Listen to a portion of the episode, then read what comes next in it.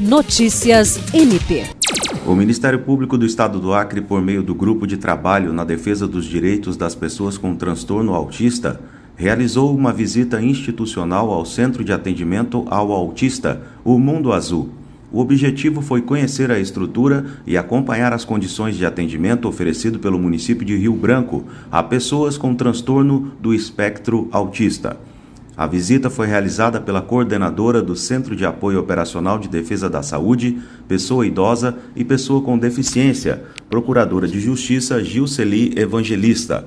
No local, o GTTEA foi recebido pela coordenadora do centro, Edila Souza, que apresentou o espaço responsável pelo atendimento de 126 crianças com TEA.